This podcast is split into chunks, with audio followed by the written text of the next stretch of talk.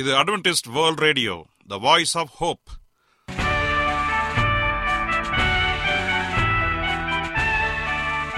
வணக்கம் அன்பான வானொலி நேயர்களே, உங்கள் அனைவரையும் கர்த்தராகிய ஆண்டவர் இயேசுவின் நாமத்திலே வாழ்த்தி எங்களது இன்றைய ஒளிபரப்பை கேட்க உங்களை அன்போடு வரவேற்கிறோம். பரலோக வாழ்க்கைக்கு வழிகாட்டக்கூடிய எங்களது ஒளிபரப்பில் இன்று இடம்பெற இருக்கும் நிகழ்ச்சிகள்: உடல் ஆரோக்கியத்தை குறித்த செய்திகள், ஆன்மீக சிந்தனைக்கான தேவ செய்திகள் மற்றும் காதுக்கு இனிய கீதங்கள். இன்றைய உலகில் வியாதிகளின் எண்ணிக்கையை கணக்கிட முடியாது. ஒவ்வொரு நாளிலும் பேர் தெரியாத பல பல வியாதிகளால் மனிதர்கள் இறந்து வருவதை காண்கிறோம். இந்த சூழ்நிலையில் நீங்கள் ஆரோக்கியமாக இருக்க வேண்டுமென நாங்கள் விரும்புகிறோம். உடல் நலத்தை குறித்த செய்தியை இப்போது கேட்போம். அதற்கு முன்பதாக ஓர் இனிய பாடலை கேட்டு மகிழ்வோம். ஆதம் புரிந்த பாவத்தாலே மனுடனாகி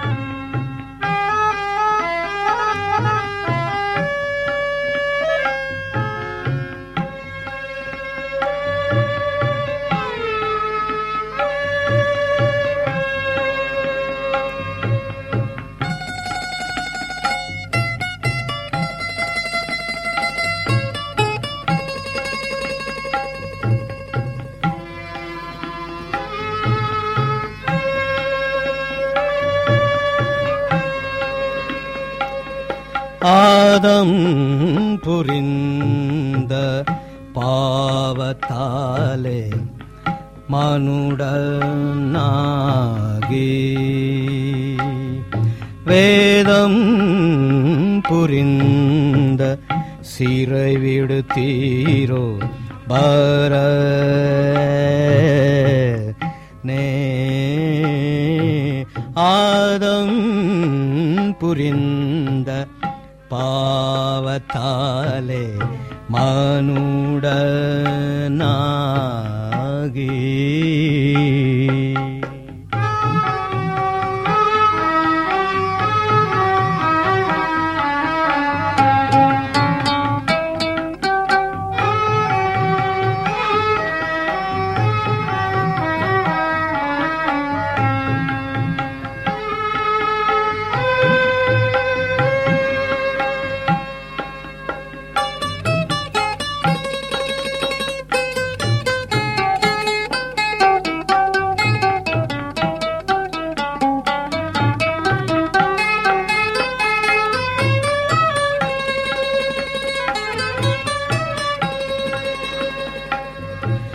ஏவை பறித்த கனியாலே விளைந்த எல்லா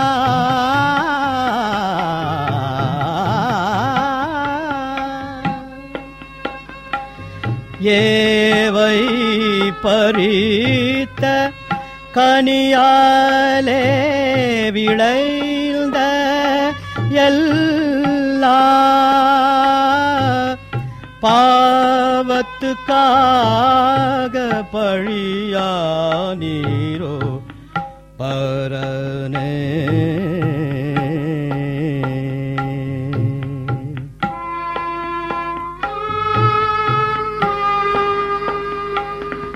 ஆதம் புரிந்த பாவத்தாலே மனுடனாகி வேதம் புரிந்த சிறை விடுத்தீரோ பரனே.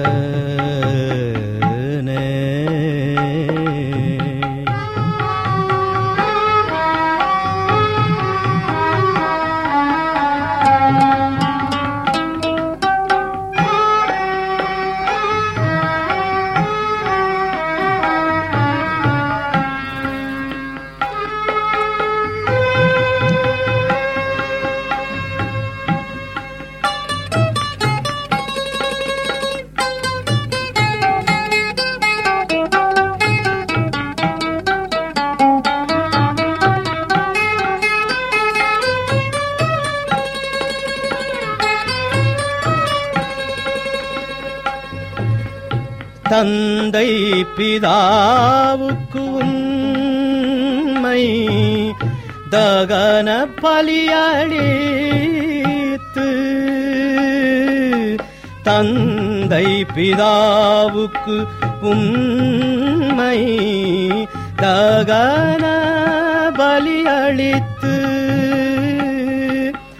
மயில்தரை மீட்க மனம் வைத்தீரோ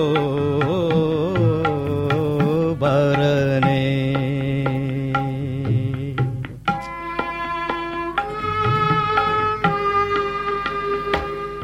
ஆதம் புரிந்த பாவத்தாலே மனுடனாகி, வேதம் புரிந்த கனியால் சிறை விடுத்தீரோ பரனே.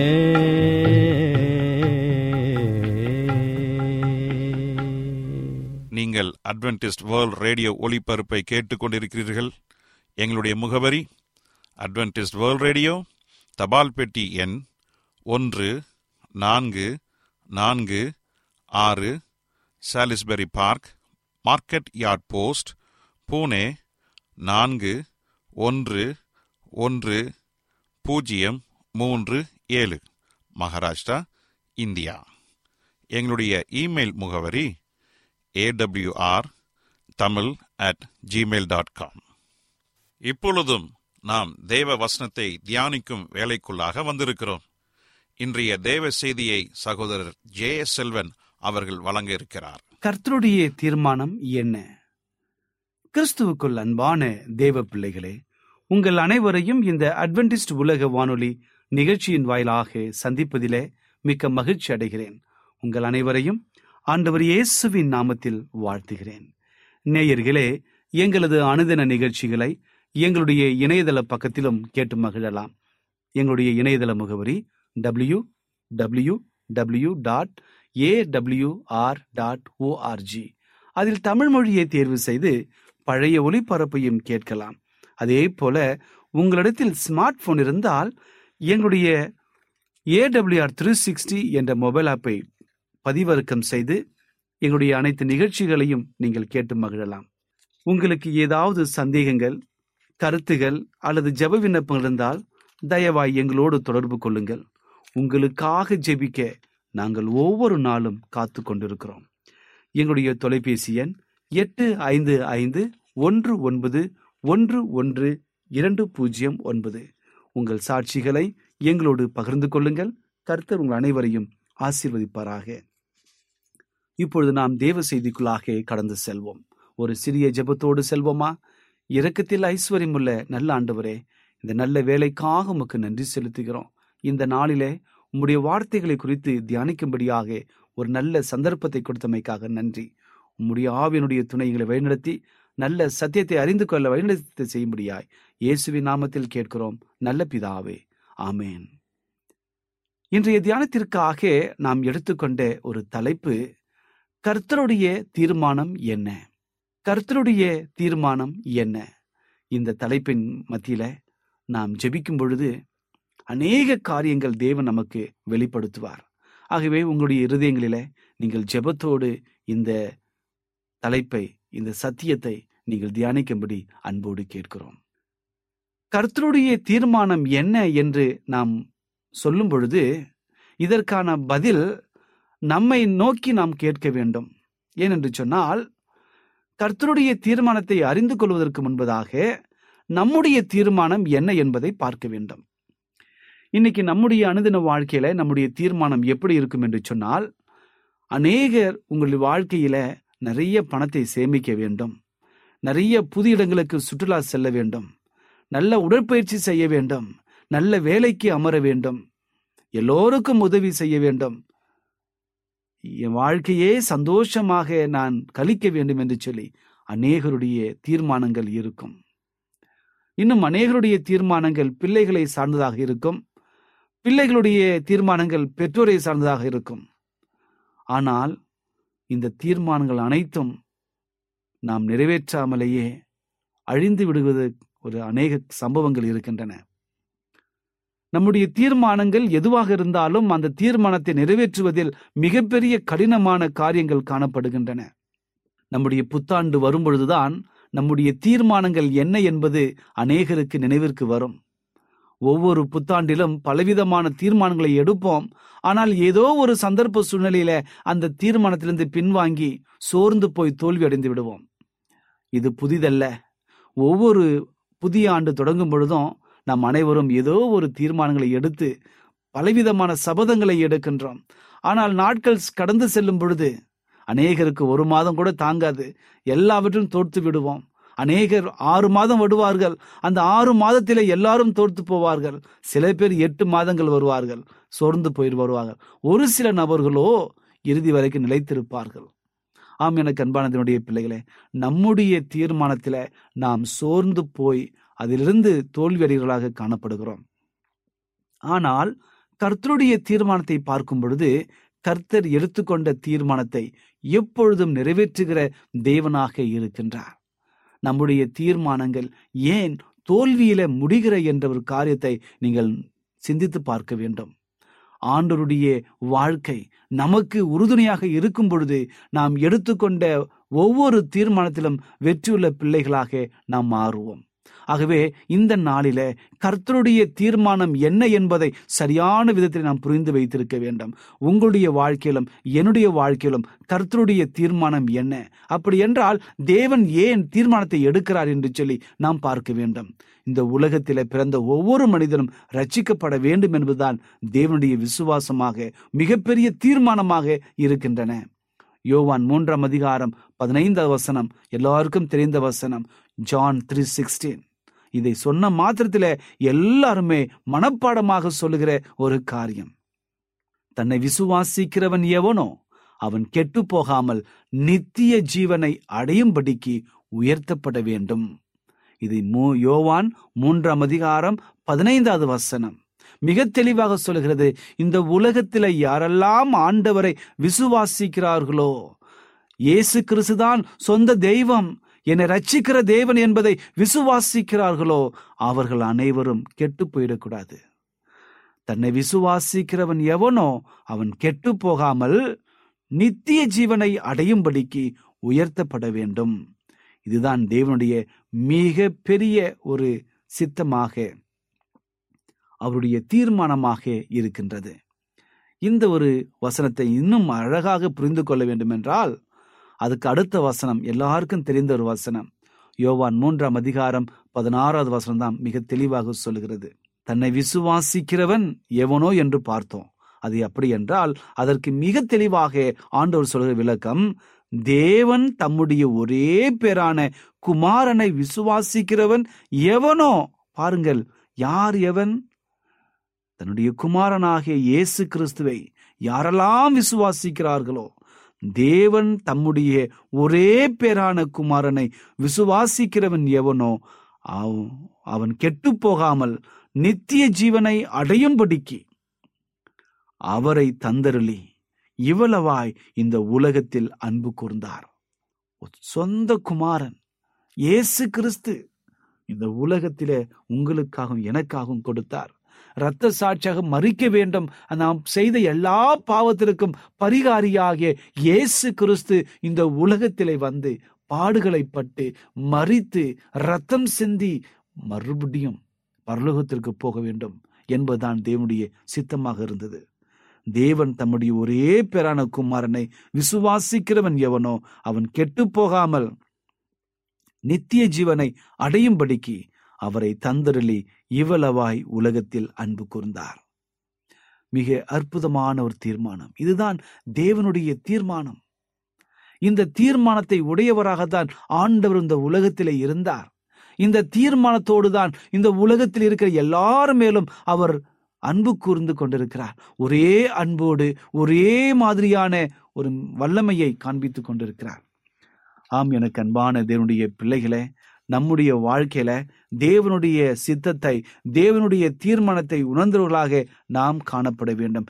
தேவனுடைய தீர்மானத்தை நீங்களும் நானும் நிறைவேற்றுகிற பிள்ளைகளாக காணப்பட வேண்டும். அப்படி நிறைவேற்றுகளாக காணப்படுவோம் என்று சொன்னால் உண்மையாக நம்முடைய வாழ்க்கை ஒரு மிக ஆசீர்வாதமான ஒரு வாழ்க்கையாக இருக்கும் என்பதில் எந்த சந்தேகமும் இல்லை. அப்போஸ்தலனாகிய பவுலை குறித்து நாம் வாசிக்கின்றோம். அப்போஸ்தலனாகிய பவுல் தன்னுடைய வாழ்க்கையில எல்லா நிலைகளிலுமே ஆண்டவருடைய சித்தத்தை, ஆண்டவருடைய தீர்மானத்தை நிறைவேற்றுகிறவனாக காணப்பட்டார். எந்த நிலையில் அவன் கடந்து சென்றாலும் அப்போஸ்தலனாகிய பவுல் தன்னுடைய வாழ்க்கையை தேவனுக்கு ஒப்பு கொடுத்து தேவனுடைய சித்தத்தை நிறைவேற்றுகிறவனாக காணப்பட்டான். இன்றைக்கு நம்முடைய வாழ்க்கை எப்படிப்பட்டதாக இருக்கிறது? நம்முடைய வாழ்க்கை தேவனுடைய சித்தத்தை நிறைவேற்றுகிறவனாக காணப்படுகிறோமா? அப்போஸ்தலனாகிய பவுலுடைய முன்னான வாழ்க்கையை சற்று பாருங்கள். அப்போஸ்தலர் நடபடிகள் ஏழு, எட்டு, ஒன்பது ஆகிய அதிகாரங்களை நாம் வாசிப்போம் என்று சொன்னால் அங்கே சொல்லப்பட்ட ஒவ்வொரு சம்பவங்களிலோ இந்த அப்போஸ்தலனாகிய பவுல் சவுலாக எண்ணப்படுகிறான். தேவனுடைய பிள்ளைகளை துரத்தி துரத்தி மக்களை துன்பப்படுத்தின ஒரு மனிதன், திருச்சபைகளை அவன் சிதறடித்த ஒரு மனிதன். அன்பு தாசனாகிய ஸ்தேவான் இறக்கும் பொழுது கூட அந்த இறப்பிற்கு மிகவும் காரணமாக இருந்த ஒரு மனிதன் இந்த சவுல். இப்படி தேவனுடைய பிள்ளைகளை துரத்தி சென்று மிகவும் கொடுமைப்படுத்தின ஒரு மனிதனை தேவன் சந்திக்கின்றார். இந்த அனுபவம் தான் அப்போஸ்தலர் நடபடிகள் ஒன்பதாம் அதிகாரத்திலே சொல்லப்பட்டிருக்கிறது. அங்கே சொல்லப்படும் பொழுது அங்கு மிக ஒளியினாலே தமஸ்கு வீதியிலே சென்று கொண்டிருந்த அப்போஸ்தலனாகிய பவுல் அங்கு கர்த்தரால் பிடிக்கப்படுகிறார். நான் வாசிக்கிறேன் பாருங்க. அப்போஸ்தலர் நடபடிகள் ஒன்பதாம் அதிகாரத்திலிருந்து படிக்கிறேன் பாருங்க. சவுல் என்பவன் என்னும் கர்த்தருடைய சீஷரை பயமுறுத்தி கொலை செய்யும்படி சீரி பிரதான ஆசாரியத்தில் போய் இந்த மார்க்கத்தாராகிய புருஷராகிலும் ஸ்திரீகளாகிலும் தான் கண்டுபிடித்தால் அவர்களை கட்டி எருசலேமுக்கு கொண்டு வரும்படி தமஸ்கு வீதியில ஜெப ஆலயங்களுக்கு நிருபங்களை கேட்டு வாங்கினான். அவன் பிரயாணமாய் போய்கொண்டிருக்கிற தமஸ்குவுக்கு சமீபித்த பொழுது சடிதியிலே வானத்திலிருந்து ஒரு ஒளி அவனுக்கு சுற்றி வந்து வளைத்தது. அவன் தரையிலே விழுந்தான். அப்பொழுது சவுலே, சவுலே, நீ ஏன் என்னை துன்பப்படுத்துகிறாய் என்று தன்னுடைய பேசுகிற ஒரு சத்தத்தை கேட்டான். அதற்கு அவன், ஆண்டவரே, நீர் யார்? அதற்கு கர்த்தர், நீ துன்பப்படுத்துகிற இயேசு நானே. பாருங்கள், இங்க ஆண்டவர் இயேசு கிறிஸ்து அப்போஸ்தலனாகிய பவுலோடு கூட பேசுகிறார். கர்த்தருடைய பிள்ளைகளை துன்பப்படுத்தின ஒரு மனிதன், அந்த மனிதனுக்காக எத்தனையோ தேவனுடைய பிள்ளைகள் இவருக்காக ஜெபித்திருப்பார்கள். உண்மையாக ஸ்தேவான் இறக்கும் பொழுது கூட ஆண்டவரே இவர்களை மன்னிங்கள் என்று சொல்லி அப்போஸ்தலனாகிய பவுலுக்காகவும் அங்கிருந்த பிள்ளைகளுக்காகவும் அங்கே மிகப்பெரிய வேண்டுதல் ஏற்கப்பட்டது. அந்த ஜெபம் அங்கே ஏறெடுக்கப்பட்ட நிமித்தமாக ஆண்டவருடைய கரம் அப்போஸ்தலனாகிய பவுல் மேல் இருந்தது. அப்பொழுது அவன் சவுலாக இருந்தான். சவுல் மேலிருந்து, சவுலே, சவுலே, ஏன் என்னை துன்பப்படுத்துகிறாய் என்று கேட்ட மாத்திரத்துல, ஐயோ, யார் யார் என்னிடம் பேசுகிறது? ஒளியினாலே தன்னை கண்ணை மூடிக்கொண்டு ஆண்டவரிடத்திலே கேள்வியை கேட்டான். அதற்கு ஆண்டவர், நான் தான் நீ துன்பப்படுத்துகிற இயேசு கிறிஸ்து. இதை கேட்ட மாத்திரத்துல அவன் முகம் குப்புற விழுந்து அவன் சொல்லுகிற ஒரு காரியம், அவன் நடுங்கி திகைத்து, ஆண்டவரே, நான் என்ன செய்ய சித்தமாய் இருக்கிறீர் என்று சொல்லி கேட்டான். அதற்கு கர்த்தர், நீ எழுந்து போய் என்னுடைய தாசனை சந்தி என்று சொல்லி அங்கு மிகப்பெரிய ஒரு காரியத்தை அங்கே சொல்லப்படுகிறது. அங்கே சொல்லப்பட்ட சம்பவங்கள்லாம் நமக்கு தெரியும். எனக்கு அன்பான சகோதரனே, சகோதரியே, இங்கே நாம் சொல்ல வேண்டிய ஒரு காரியம் என்று சொன்னார். அப்போஸ்தலனாகிய பவுல் தன்னுடைய வாழ்க்கையை தேவனுடைய தீர்மானத்திற்கு ஒப்பு கொடுத்தான். தேவனுடைய அழைப்பிற்கு செவி சாய்த்தான். அன்று முதல் தன்னுடைய வாழ்க்கையை ஆண்டவரோடு இணைத்து வாழ்ந்தான். ஆண்டவரை போல வாழ முயற்சித்தான். அவன் எடுக்கிற தீர்மானம் என்ன? பிலிப்பியர் மூன்றாம் அதிகாரம் பனிரெண்டு மற்றும் பதினான்கு ஆகிய வசனங்களை வாசிக்கிறேன் பாருங்க. நான் அடைந்தாயிற்று அல்லது முற்றும் தெரியானவேன் என்று எண்ணாமல், கிறிஸ்து இயேசுவினால் நான் எதற்காக பிடிக்கப்பட்டேனோ அதை நான் பிடித்து கொள்ளும்படி ஆசையாய் தொடருகிறேன். சகோதரரே, அதை பிடித்து கொண்டேன் என்று நான் எண்ணுகிறதில்ல என்று ஒன்று செய்கிறேன். பின்னானவைகளை மறந்து முன்னானவைகளை நாடி கிறிஸ்து இயேசுவுக்குள் தேவன் அழைத்த பரம அழைப்பின் பந்தய பொருளுக்காக இலக்கை நோக்கி தொடர்கிறேன். ஒரு அற்புதமான ஒரு தீர்மானம் இவர் எடுக்கின்றார். இயேசு கிறிஸ்து எதற்காக அழைத்தாரோ அந்த அழைப்பிற்கு தன்னை ஒப்பு கொடுக்கின்றார். அப்படி என்றால் ஆண்டவர் எதற்காக அழைத்தார்? ஏனென்றால் இந்த உலகத்தில் பிறந்த ஒவ்வொரு மனிதனும், தன்னை விசுவாசிக்கிற மனிதன் எவரும் கெட்டு போகாமல் இந்த உலகத்தில அவர் உயர்த்தப்பட வேண்டும், நித்திய ஜீவனை அடையும்படிக்கு உயர்த்தப்பட வேண்டும் என்பதுதான் தேவனுடைய சித்தம் என்று சொல்லி யோவான் மூன்று பதினைந்திலே நாம் படித்தோம். அதற்காக தன்னுடைய சொந்த குமாரனையே இந்த உலகத்தில் அனுப்பினார். அதன் நிமித்தமாக ஆண்டவர் இயேசு கிறிஸ்து இந்த உலகத்திலே வந்து வாழ்ந்து மரித்து பரலோகத்திற்கு சென்ற அனுபவம் நம் அனைவருக்குமே தெரியும். அந்த அனுபவத்தின் மூலமாக அப்போஸ்தலனாகிய பவுல் பிடிக்கப்படுகிறார். ஆண்டவர் இயேசு கிறிஸ்துவை இடைப்பெற்று, மகனே நீ ஏன் என்னை துன்பப்படுத்துகிறாய் என்று கேட்ட மாத்திரத்தில் அவருடைய வாழ்க்கை மாறுகிறது. ஒரு தீர்மானம் எடுக்கின்றார். நான் அடைந்தாயிற்று, முற்றும் தெரிந்தவன் என்று எண்ணாமல் எப்பொழுது கிறிஸ்து இயேசு எதற்காக என்னை அழைத்தாரோ, எதற்காக என்னை பிடிக்கப்பட்டாரோ, அதற்காக அதை பிடித்து கொண்டு ஆசையாய் முன்னோக்கி நான் செல்கிறேன் என்று சொல்லுகிறார். இதற்காகத்தான் அவருடைய வாழ்க்கை மிகவும் பிரகாசமாக மாறியது. கிறிஸ்து இயேசுவுக்குள் தேவன் அழைத்த பரம அழைப்பின் பந்தய பொருளுக்காக அந்த இலக்கை நோக்கி தொடர்கிறேன் என்று சொல்லி ஆசையாக போகின்றார். அப்போஸ்தலனாகிய பவுல் தன்னுடைய வாழ்க்கையில எடுத்துக்கொண்ட ஒரு தீர்மானம் என்ன தெரியுங்களா? அவன் இயேசுவை போல மாறினான். இயேசுவை அறிந்து கொண்டான். இயேசுவினுடைய சிந்தையை வரவழைத்தான். இதுதான் அவன் எடுத்துக்கொண்ட மிகப்பெரிய ஒரு காரியம். அப்போஸ்தலனாகிய பவுல் தேவனுடைய சித்தத்தை நிறைவேற்றுவதற்கு இயேசுவை அறிந்து கொண்டான். இயேசுவை போல மாறினான். இயேசுவின் சிந்தையை கொண்டான். இது நிமித்தமாக ஆண்டவருடைய சித்தத்தை நிறைவேற்றினான். இன்றைக்கு இந்த செய்தியை கேட்டுக்கொண்டிருக்கிற என் அன்பு சகோதரனே, சகோதரியே, உங்கள் வாழ்க்கையை சற்று யோசித்து பாருங்கள்.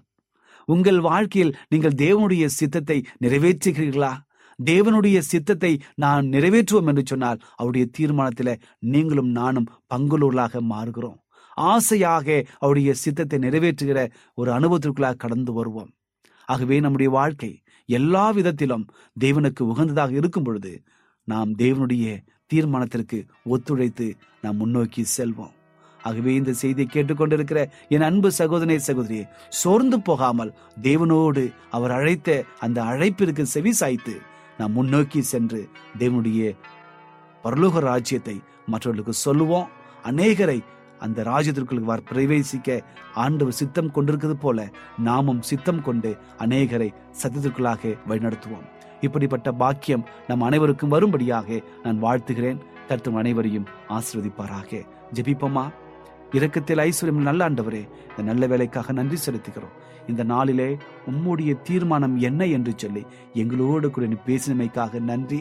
எங்கள் வாழ்க்கையில எத்தனை தீர்மானங்களை செய்தாலும் அவற்றை எல்லாம் உம்முடைய தீர்மானங்களுக்கு ஒப்பு கொடுத்து நல்ல ஒரு வாழ்க்கை வாழ வழிநடத்தும்படியாய் ஜெபிக்கிறேன். இந்த செய்தியை கேட்டுக்கொண்டிருக்கிற ஒவ்வொரு அன்பான சகோதரனையும் சகோதரியையும் ஆசீர்வதிங்க. ஒருவேளை அவருடைய வாழ்க்கையில் காணப்படுகிற வியாகுலங்களையும் போராட்டங்களையும் மாற்றி சமாதானத்தையும் சந்தோஷத்தையும் அருளி இந்த ஒரு புதிய ஒரு காரியங்களை காண்பித்து புதிய ஆசீர்வாதங்களை கொடுத்து உற்சாகப்படுத்தும்படியாய் ஜெபிக்கிறேன். இன்னும் எத்தனையோ பேர் என் வாழ்க்கையில் விடுதலை வராதா, கஷ்டம் மாறாதா, சமாதானம் கிடைக்காதா என்று சொல்லி ஏங்கிக் கொண்டிருக்கிற எல்லா குடும்பங்களையும் ஆசீர்வதிங்க. நீங்கள் அவளோடு கூட இருங்க. வார்த்தையின் ரகசியங்களை புரிந்து வைப்பதற்கு நீ வழிநடத்தும்படியாய் இயேசுவின் நாமத்தில் கேட்கிறோம் நல்ல பிதாவே, ஆமென்.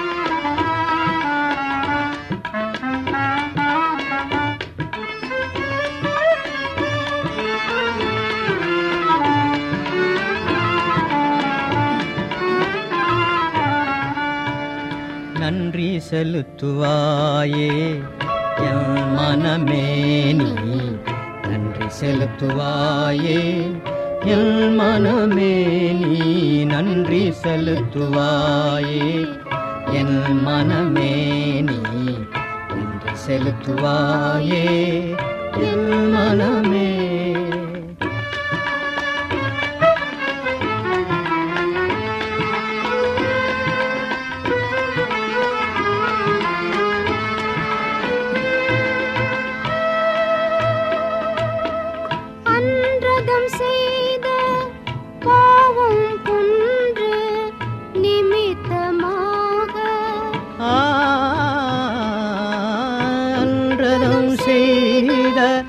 பாவம் பொன்று நிமித்தமாக இல்ரவதாரம் செய்த இயேசுவுக்கே நன்றி செலுத்துவாயே, என் மனமே நீ நன்றி செலுத்துவாயே, என் மனமே.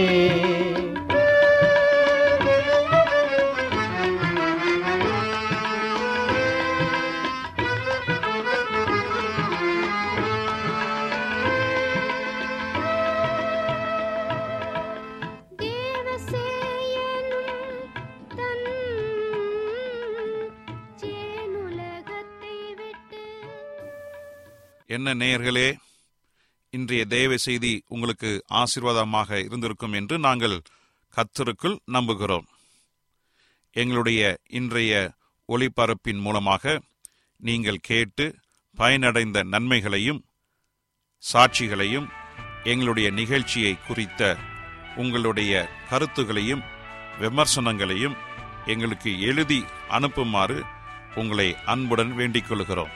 எங்களுடைய முகவரி அட்வென்டிஸ்ட் வேர்ல்ட் ரேடியோ, தபால் பெட்டி எண் ஒன்று நான்கு நான்கு ஆறு, Salisbury park, market yard post, Pune நான்கு ஒன்று ஒன்று பூஜ்ஜியம் மூன்று ஏழு, மகாராஷ்டிரா, இந்தியா. எங்களுடைய இமெயில் முகவரி AWR Tamil at Gmail dot com. இத்துடன் எங்களது இன்றைய ஒளிபரப்பு நிறைவு பெறுகிறது.